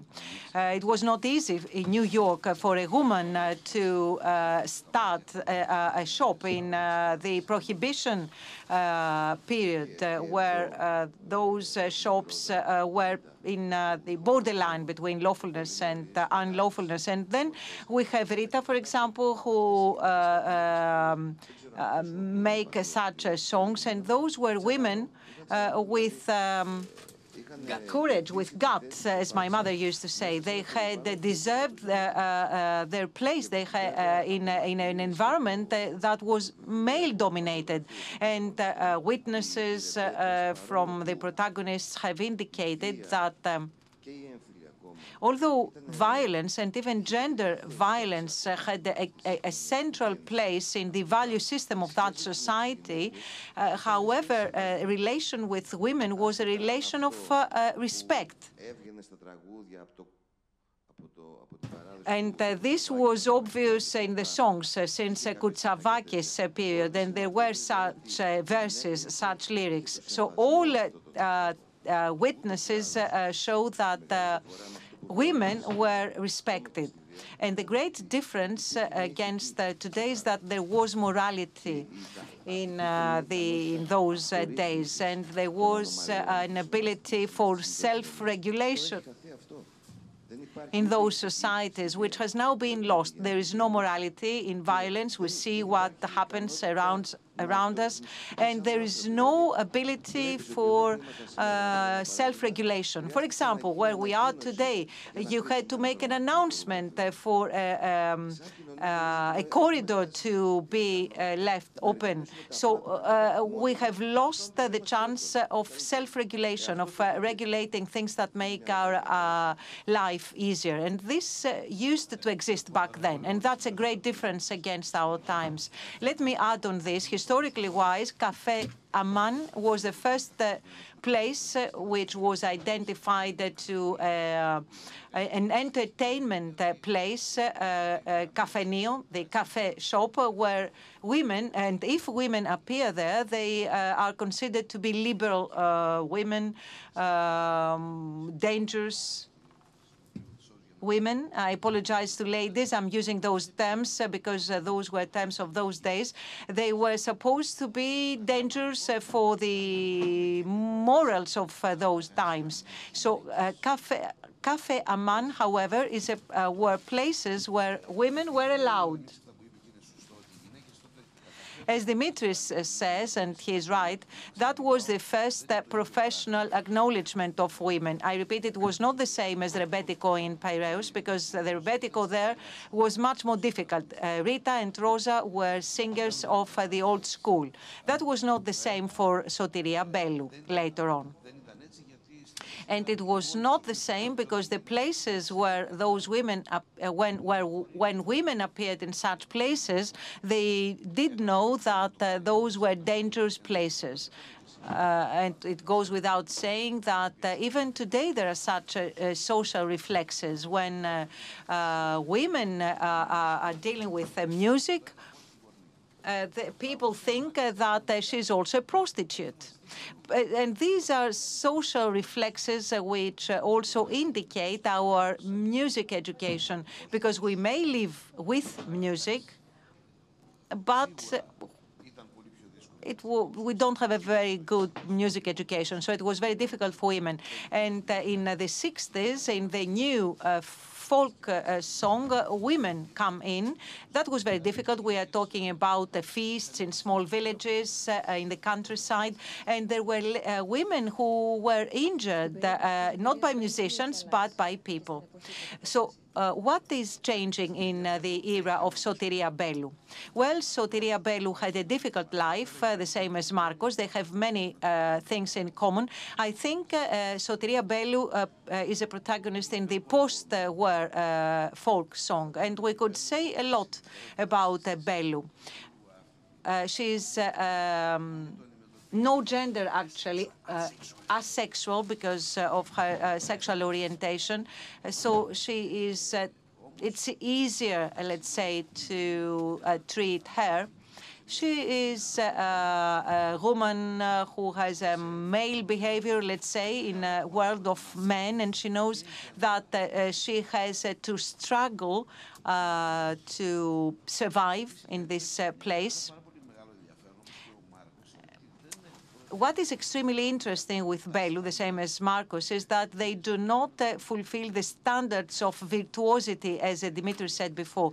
She's not uh, the great, uh, excellent um, musician uh, or singer such as Rosa Eskenazi or uh, Markos uh, compared to Dalgas, Roukounas, and other uh, artists. But uh, the but what they did, what they managed, had been to give an emotional charge and energy to the text of Rebetiko because they were actually singing their life. Because in music uh, we have uh, two options, let's say. One is uh, to tell your story, and this is why uh, Markos is always touching, and he will continue doing so because he tells his story. The other option is uh, to uh, set up a story. Toundas, for example, has written Kokainopotis, the cocaine um, drinker. And uh, some people say, but uh, uh, Toundas was not taking cocaine. Uh, but while Vamvakaris uh, tells his own story, uh, or Bellou tells her story. many popular musicians say that in order for a singer to be a good singer, she needs to have suffered in her life. this sounds sexist, but my point is that Bellou has uh, uh, survived because uh, in it, that was an era where it was difficult for a woman to gain a professional status in Rebetiko, and she also had to handle other particularities or peculiarities that she had. So, so what she did was amazing. Okay, let's come to the era where Rebetiko has gone into the universities. It is decriminalized, and um, this is now clear. I would like uh, both of you to say what uh, you have done in uh, the School of Ioannina. What is exactly the subject matter of your department, your faculty, and how do you teach Rebe Rebetiko?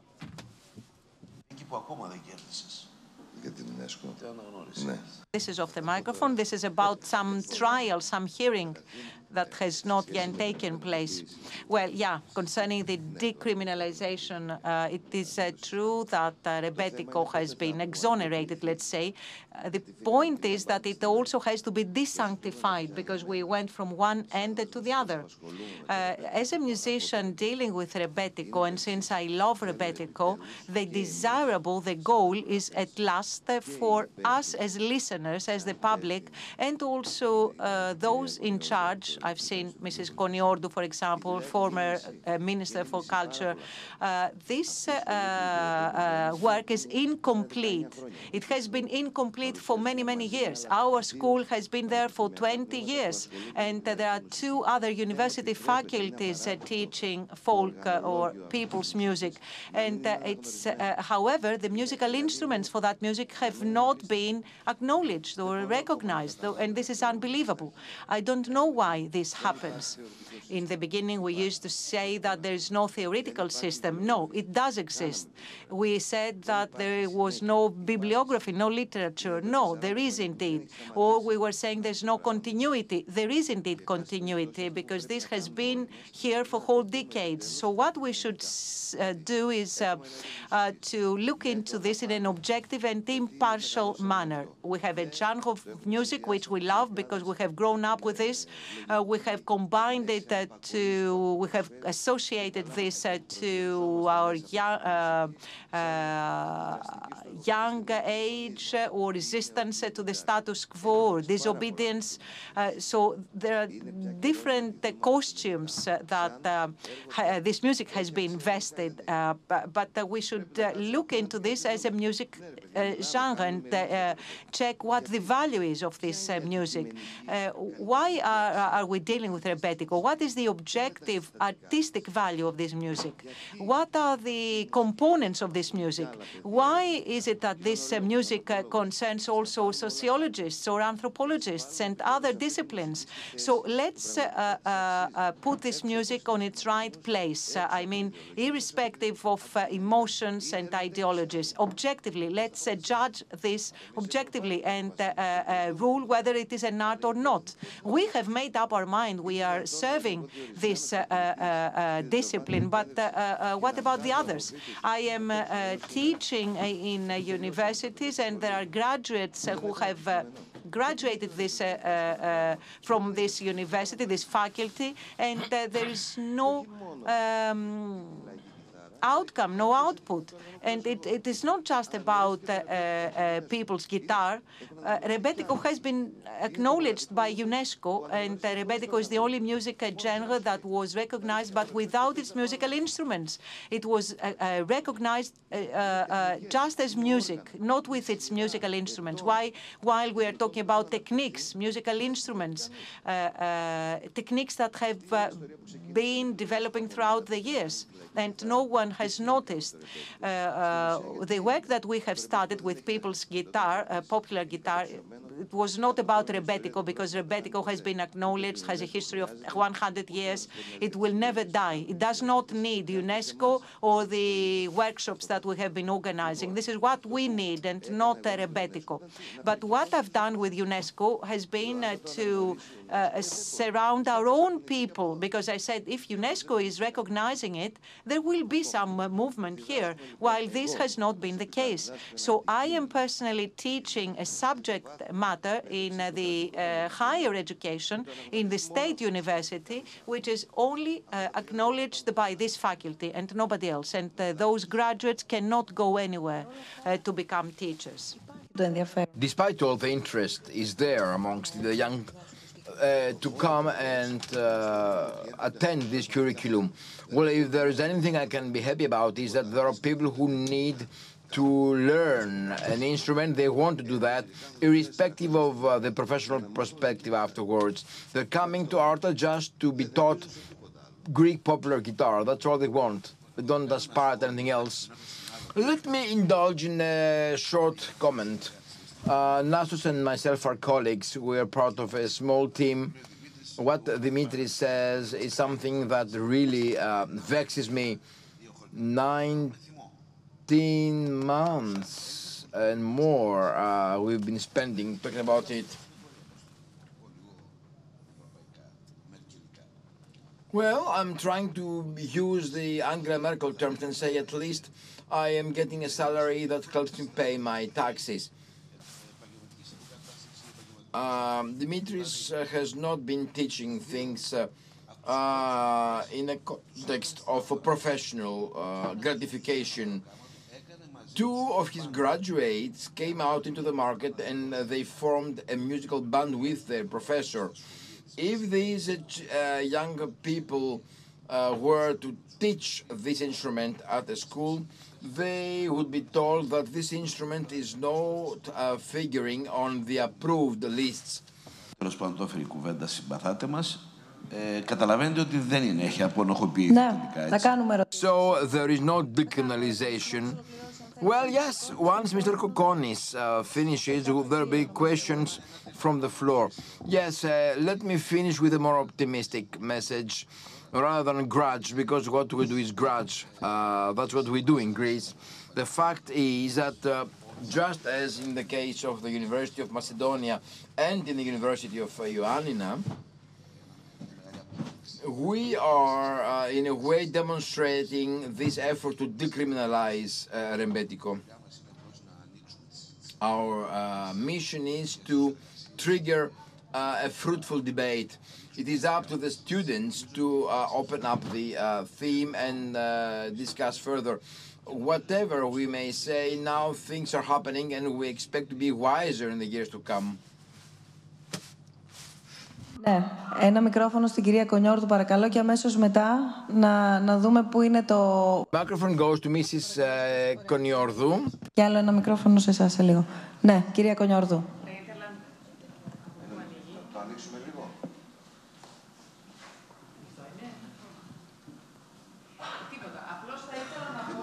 Δεν είναι ανοιχτό.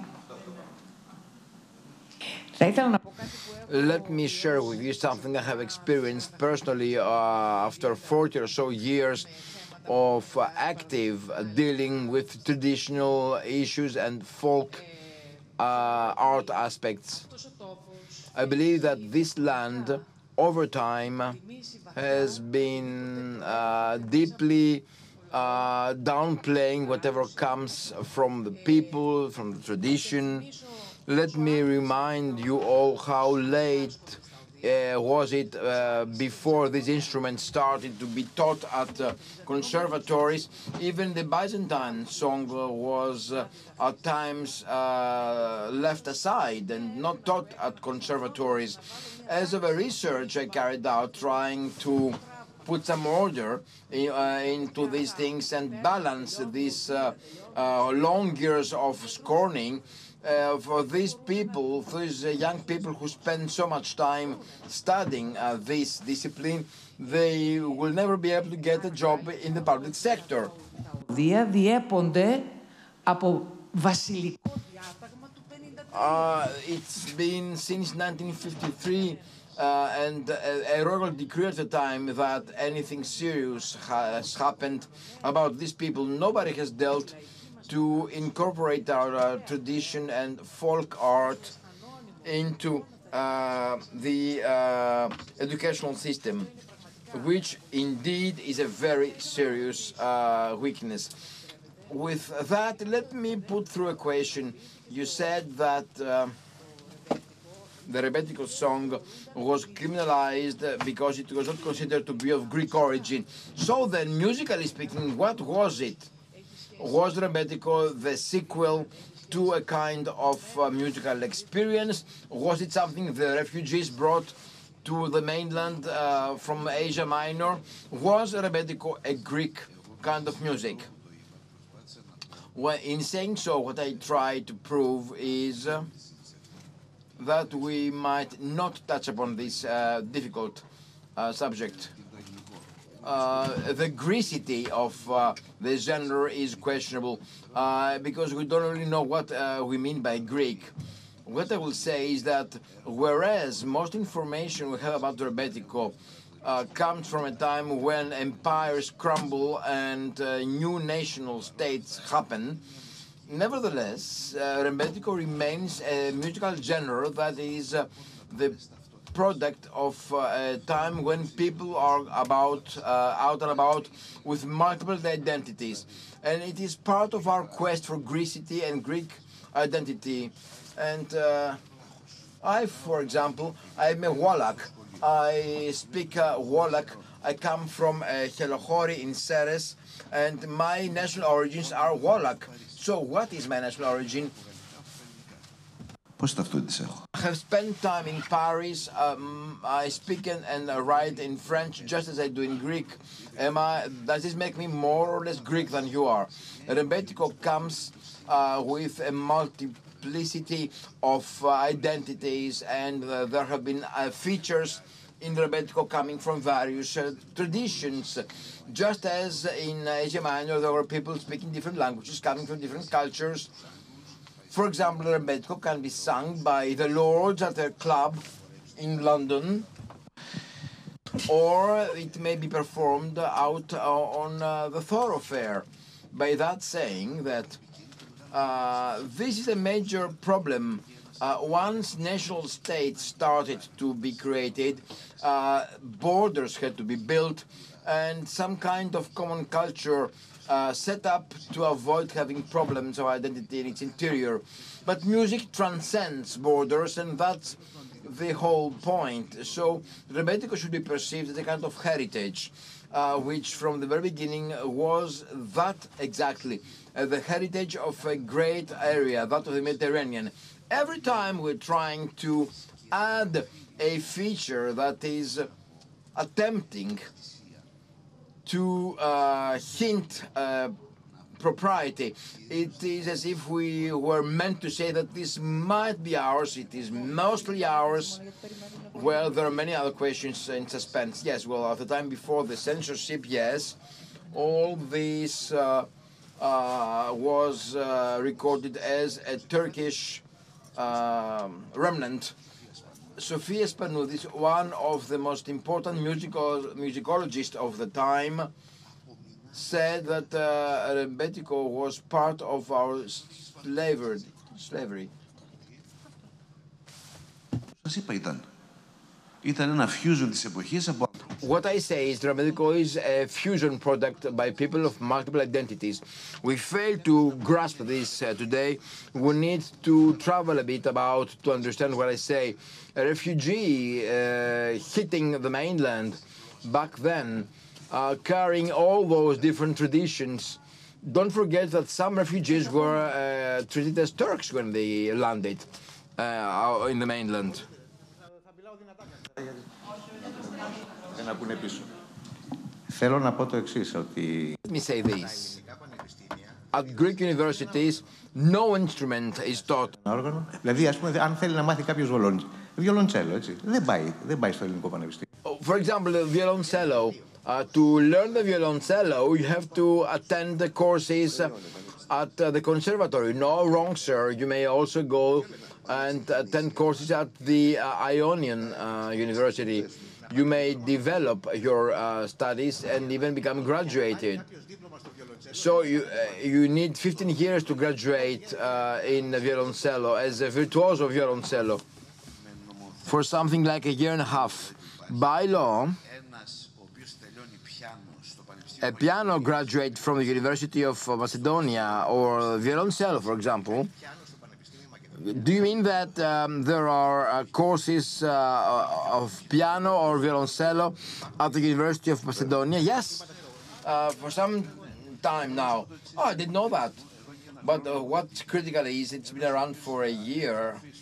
A person enrolling at the University of Ionian uh, or Macedonia uh, to attend the violoncello courses, the degree to uh, be awarded is uh, equivalent to that of an official conservatory. But of course, it goes without saying that people do not start from scratch when they enter the university. Uh, they have sat for some examinations, uh, access examinations. But I think I understand what you're asking about. It's about the very Greek problem of uh, the inexistence of musical academies, but it's another issue.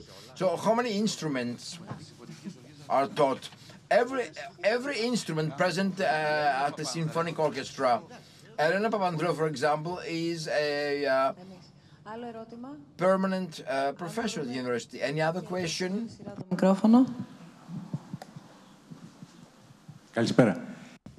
Good evening.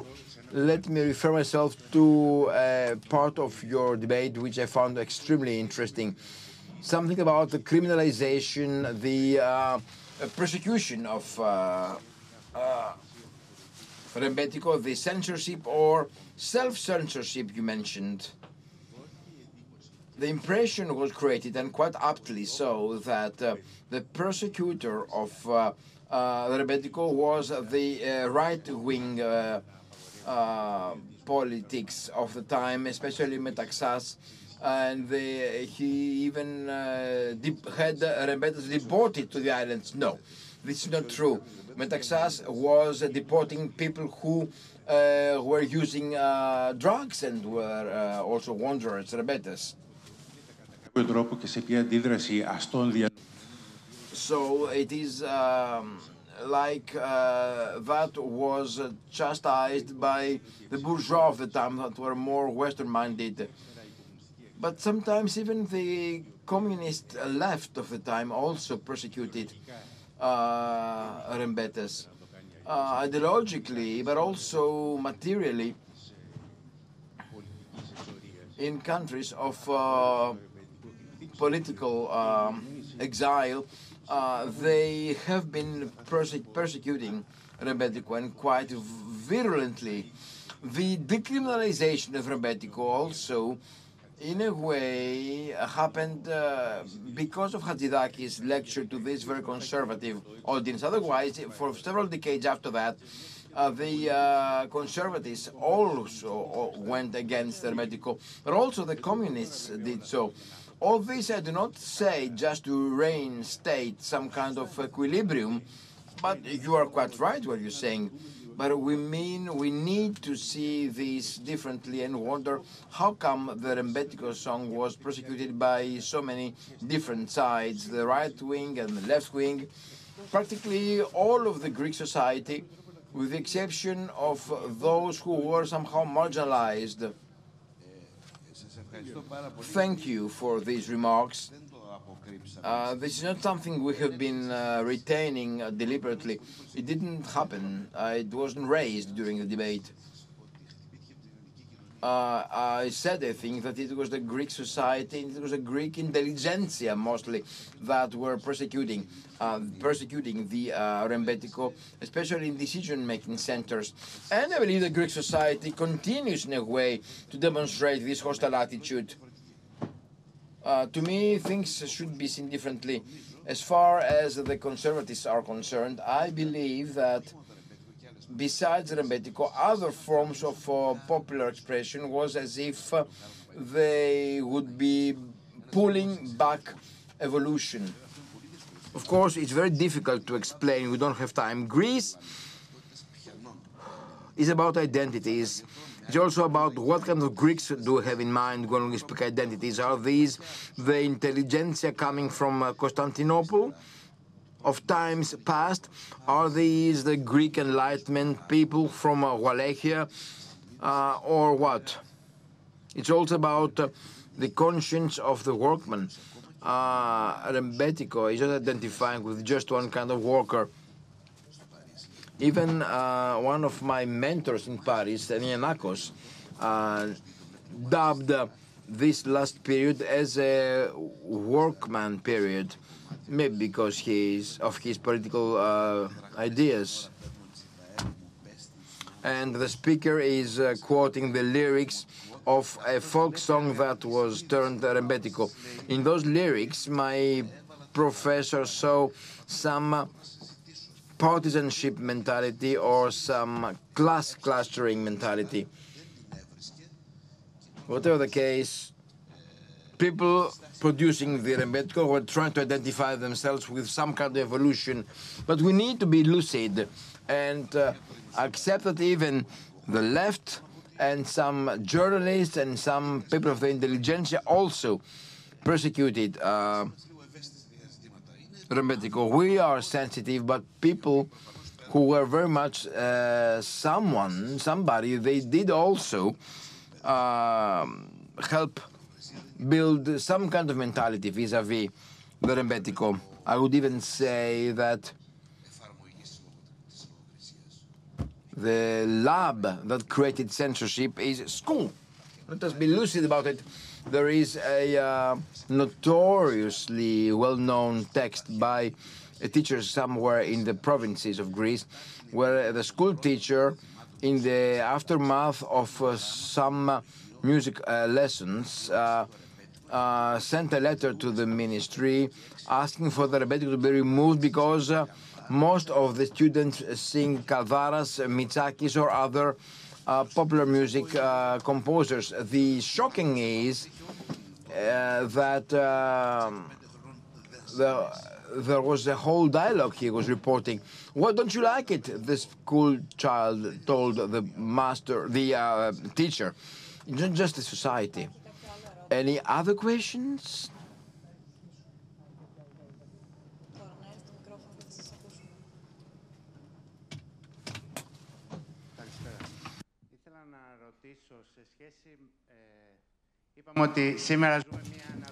So we live today a revival. We experience a revival of Rebetiko. Now, concerning uh, learning of instruments, uh, there are a few young people who learn how to play bouzouki or baglamas uh, today, and popular music, Greek popular music, uh, Greek popular guitar, rather. So what uh, what's the future for those young people? And since uh, we we see nowadays this revival, and since there are great differences versus uh, the way uh, instruments uh, used to be taught in the past, while today you have to go to a conservatory or a school uh, to learn how to play. So um, uh, can we hear the emotions that they will express as young people so that we can make something new, perhaps with these instruments or new instruments?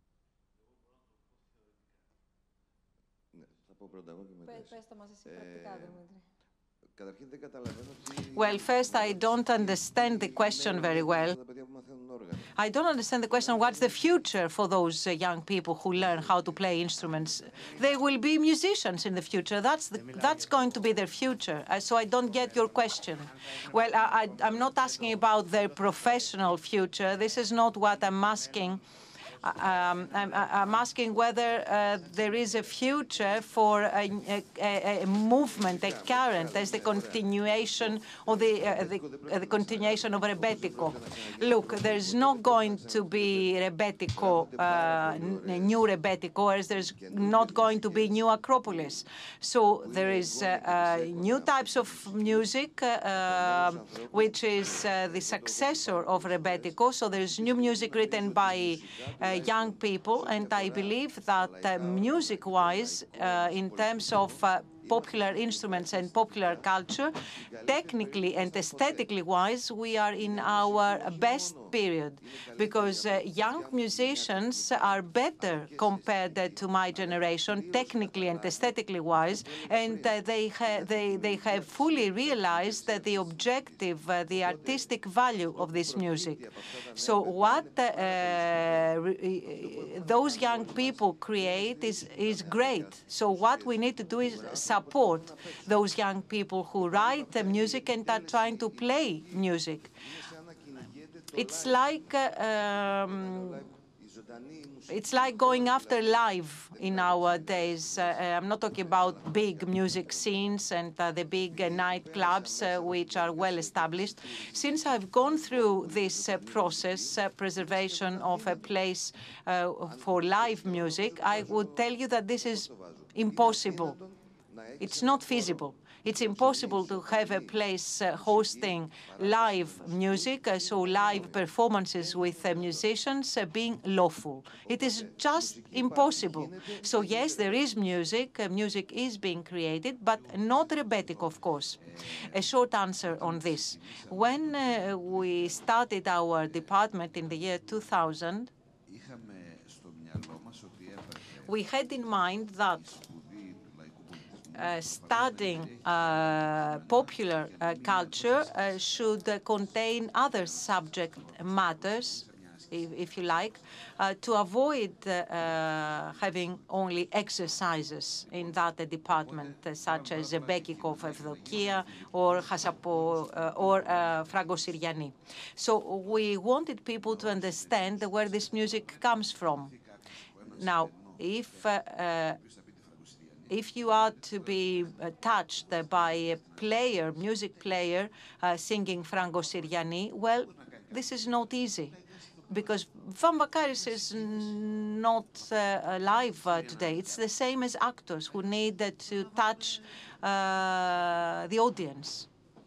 This is not possible. So it's not just about the person who writes the history, the, the story, it's about the person who narrates the story. So the point is, in nowadays, can uh, we uh, live again this experience?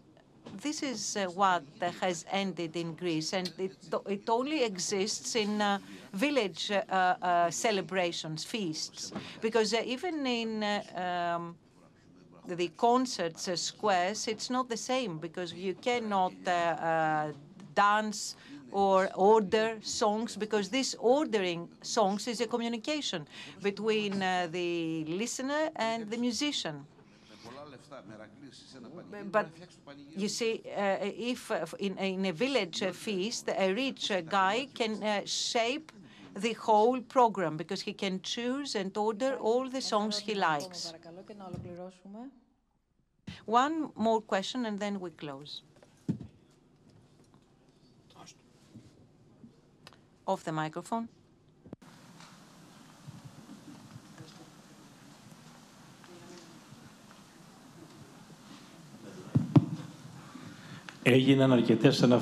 There have been numerous references uh, to the U.S., uh, particularly New York, where you have been for 17 years.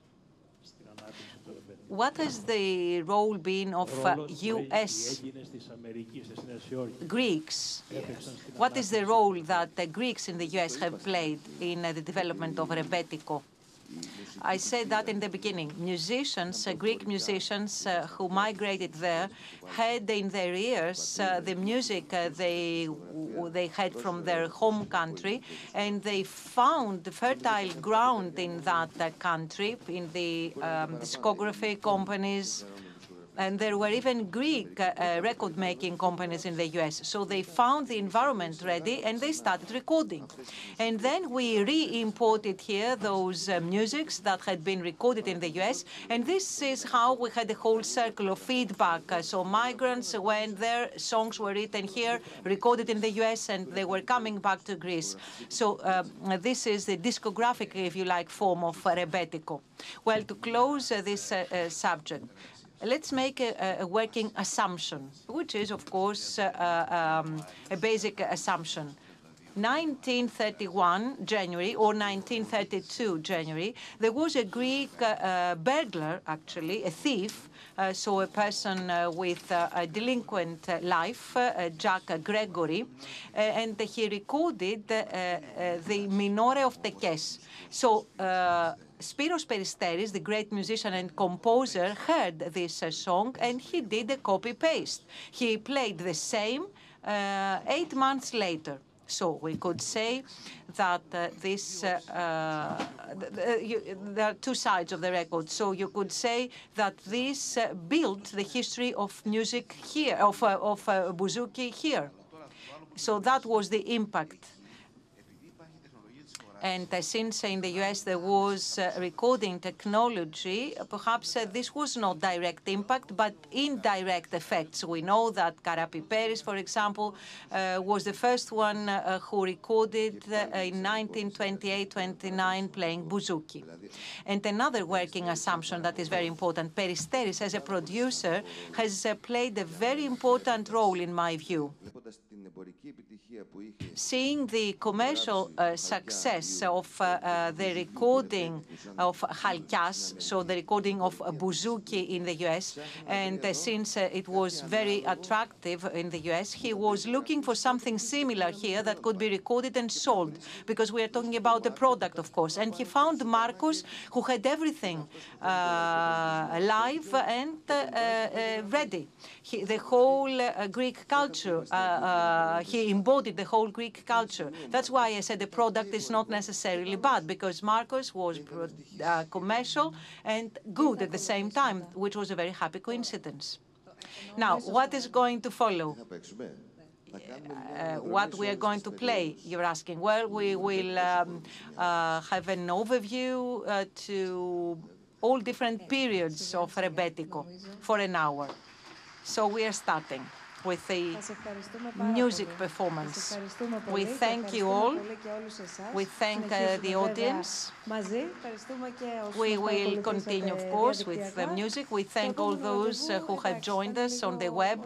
Um, of course, uh, things uh, were quite difficult in uh, Rebetiko, but our next appointment will be in April. We will discuss Europe, since uh, Mr. Kokkonis, you have made a reference to Europe. so our next dialogue Dialogue's appointment is about Europe, uh, just before the European elections. Let's enjoy your music.